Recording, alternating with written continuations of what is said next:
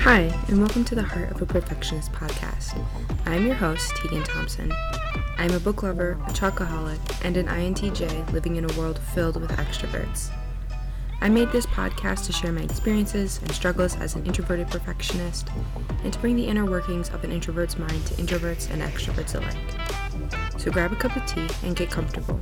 It's time to unmute. Welcome to another episode of the Heart of a Perfectionist podcast. We've made it through the week. It's Friday. Happy Friday, everyone. Um, I was just thinking today how it's so weird that I'm not like in school right now because usually right now I'm uh, preparing to get ready to go back to school to start the next semester, and uh, I'm not. I'm at home. I'm working and doing daily life stuff, I guess. Um, but yeah, no, it's good because I love my job so much. So it's been really good, and I'm really excited for this next year that I have.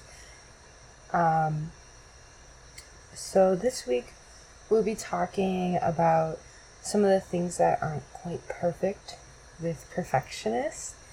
And I wanted to do this because I know there's kind of this misconception that perfectionists are always perfect at everything.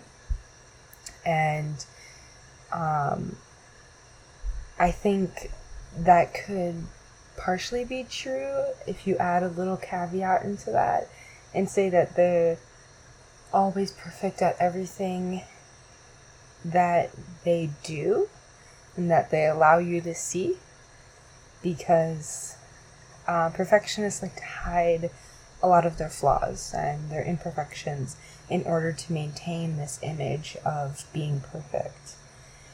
Uh, so, this episode is kind of very similar to my first blog post. So, if you want to go check that out on my blog on WordPress, um, The Heart of a Perfectionist, I will put a link in the episode description so that you can check it out. Uh, so, with that being said, let's dive in. The first thing I have is that perfectionists often procrastinate. And I've talked about this before um, quite in depth in an earlier episode, uh, but I'll just touch on it a little bit here. So, perfectionists engage in a type of procrastination that's considered active procrastination. And this can have some benefits. Uh, I think I mentioned in that previous episode that it can allow for creativity and stuff like that. But there are also still a lot of negative aspects to it.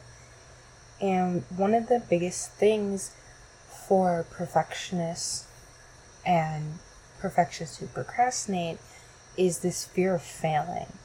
And it's almost like I don't do something perfect, that I'm not good enough. Um, and it's not a very healthy mentality, but it is something that perfectionists deal with quite often. And this is a pretty big issue because it can lead to uh, perfectionists not even finishing projects, uh, which is a major thing that I've struggled with my whole life. I'll start things and then I just won't ever finish them. They'll kind of just be half done and they just sit there. Uh, one of those things is I've wanted to write a book since I was like 10 years old, and I've started so many different ones, and I'll get like 10 pages in, and I'll be like, this just isn't good enough anymore. And then I'll stop, and I leave it, and I don't ever come back to it. And so I have like 15 different novels started that are about 10 pages in, and nothing to account for it because they're not finished. And if I'd put all that work into one book, one idea, I would be sitting already at 150 pages that would be close to a finished novel. And I don't. because I didn't finish those things, because I didn't think they were perfect, because I was afraid of failing. I was afraid of putting myself out there, putting something I had worked so hard on, and giving it to other people, and then telling me it's not good enough. We can't publish this. No one will read this, that kind of thing. Um, and so, obviously, this fear of failing leads to many perfectionists just not finishing projects or not even starting them sometimes um, because they're so afraid of being rejected. Another thing is that perfectionists, like I mentioned earlier, tend to avoid things that they're not perfect at in order to maintain this image of a perfectionist and so they'll only participate in activities and projects they know they can succeed at. Because if they know they can succeed at it, then they don't have to worry about failing. Because they know they're they know they're good at it. They know they're gonna do well and they know that when people see them do that that they're gonna go, Oh, you're so good at that, you're perfect at that and it's gonna help them maintain that image. Um, but obviously this leads to perfectionists avoiding challenges altogether. And that is such a negative thing because in my mind challenges are so important for people to grow. If you never challenge yourself, if you never push yourself past your boundaries, you can't grow. You can't acquire new skills or learn new things because you've never had the opportunity to put yourself in a new situation that would allow you to gain those things. And uh, something I've been telling myself lately because I am a perfectionist and I do deal with this is that failure le- leads to learning. And when I fail, I learn. So I've been saying that to myself a lot so that I can push myself and put myself into those different situations. Um, one of those things is with my new job. I've never done the type of work I've been doing, and I was really worried because I'm working with young kids, and I was afraid not only for them that if I didn't do well, it wouldn't be good for them, but that if people saw me doing it and I wasn't doing well, that they would judge me or think that I'm not like good enough or something. Um, but I decided to go for it anyways, and I absolutely love it. And I've been getting really good feedback about it. And if I'd never pushed myself and stepped out of my boundaries and ignored my fear, I would have never had this experience. And so that's why it's so important to push yourself and challenge yourself and let yourself fail because you can learn and you can grow from that. Um, also, when you don't challenge yourself, you're always consistently doing the easy things. You're taking the easy route, and so you never really get the satisfaction or the reward from putting in a ton of effort that you get back when you've completed something really big or really challenging. Um, and it's so rewarding when you get that. Um, for me, that was like when I was younger, I was uh, learning how to play the violin. And I think a part of me just kind of accepted I'm never going to be the best I'm never, not even, not the best in the world, because obviously that is not something I want to compete with. But like even just like the best in my class, um, the best in my family, and when I realized that, and I was I kind of like accepted this fate of failing, and even though I continued to do it for a few more years, I never pushed myself in it I never challenged myself to work harder at it. I never really practiced because I was like, what's the point if I'm not even going to be good at it? And so I never gave myself that opportunity to be good at it. And So, you know, when you only go after the easy things and you never push yourself and you accept this fate, I say with air quotes because it's not really a fate. You can achieve whatever you set your mind to.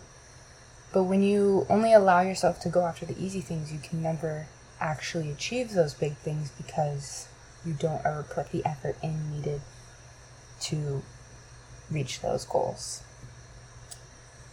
Um, and this is like most prominent when I've recently failed at something. So if I try something one time and it doesn't go well for me, I'm like, oh, that's not good for me. That's just not for me. I'm not going to do it. I'm not going to worry about it. I'm not ever going to try it again because I won't be good at it. And I'll be saying that about, like, I don't know. I'll use the violin example again. I'll be saying that about the playing the violin, but you never expect anyone to pick up the violin for the first time and start playing. Um, I don't even know. Beethoven. I feel like that's a pianist, so I don't know. But like you don't expect them to start playing any type of music, be able to read music because they're brand new at it. And so that mentality just doesn't even make sense when you really think about it but it's mentality that I struggle with as a perfectionist and a lot of perfectionists struggle with. So, uh, yeah.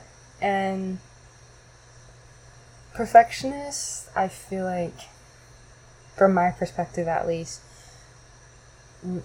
expect everyone else to be perfect as well. And this is because I want things done to perfection, and I try to do things done to perfection. And so I expect everyone else to do it just like that as well. And this leads to a lot of frustration for me with other people, and sometimes even like disliking them because they don't do things the way I envisioned it. And again, this doesn't really make any sense because people are unique and there's diversity and people do things differently, obviously. And so when I, as a perfectionist, get frustrated and annoyed with people who don't do things exactly the way I want them to do it, I'm like devaluing the uniqueness and diversity among people in the world, which kind of frustrates me then because I think it's so important to promote diversity. And then at the same time, I feel like I'm trying to keep people in a box. So I definitely struggle with this. And I catch myself often doing this, just randomly getting annoyed with people because they're not doing something uh, the way I would do it. And when I catch myself doing that, I try to take a step back and I say, okay, does that really make sense? Are they going to do it exactly the way I do it? No, because they don't think exactly the way I think. They're going to approach it differently. Does that mean we're going to come to completely different outcomes? Not necessarily. We could reach the same outcomes. And if we do reach different outcomes, how can we address that? You know, there's always like a different route to take. And I feel like that's something I'm working on, and it's so important to remind myself about. Um, and the last thing I have is probably the most de- detrimental thing about being a perfectionist and this is that perfectionists tend to depend on their achievements and their successes to determine their self worth. And obviously, for a perfectionist, these achievements and these ex- successes come when things are done perfectly, exactly the way they imagined it. And for obvious reasons, this is not healthy right? It significantly can impact your mental health and lead to things like poor self image and um, anxiety, depression, and a lot of different things. Um, but big thing with this is that it causes almost like this roller coaster of self worth um, or self love. And this is where your self worth and your self love are situational. They're determined by things outside of you. Did I do well on this test? Yes, great. I have great self worth there now. Maybe I failed a test. Now I think of myself really negatively. Where in reality, does that one test define me? No. So again, it's just this needing to take a step back.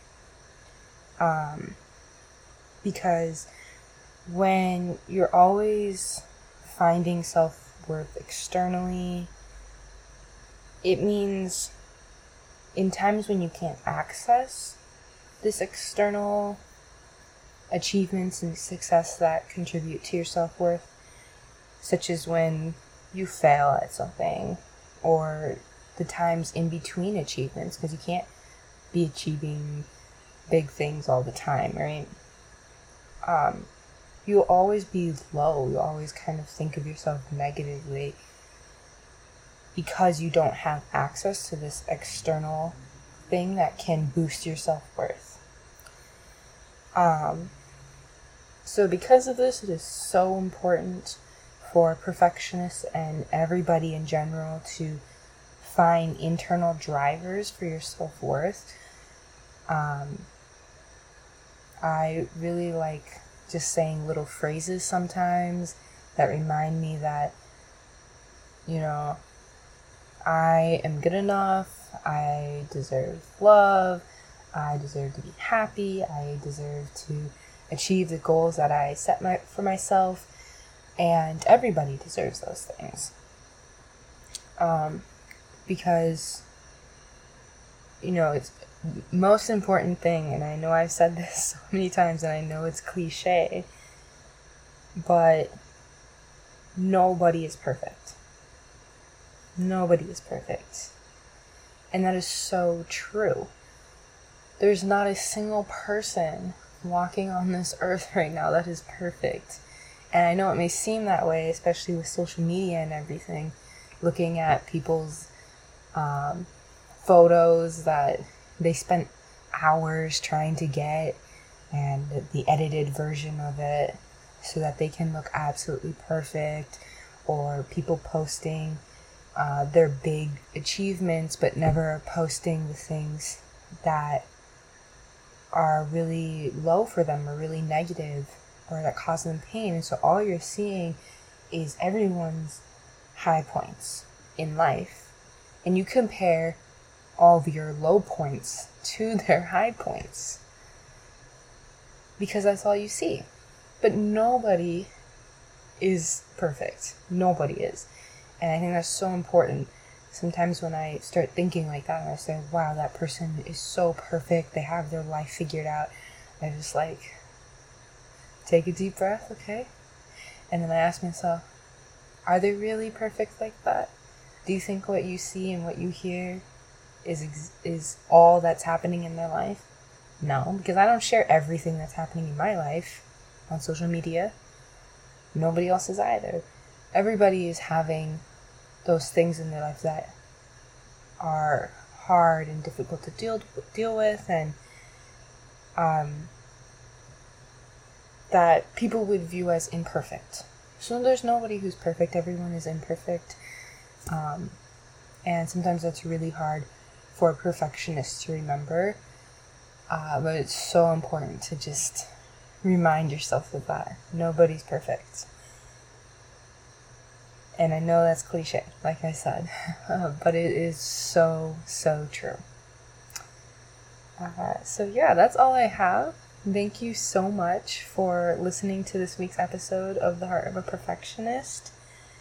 And if you want to stay up to date, please go follow my social medias on Facebook and Instagram at The Heart of a Perfectionist. And if you liked this episode or if you learned anything new, please share it with a friend. And as always, have a good weekend, and I look forward to seeing you guys again next week on the Heart of a Perfectionist podcast.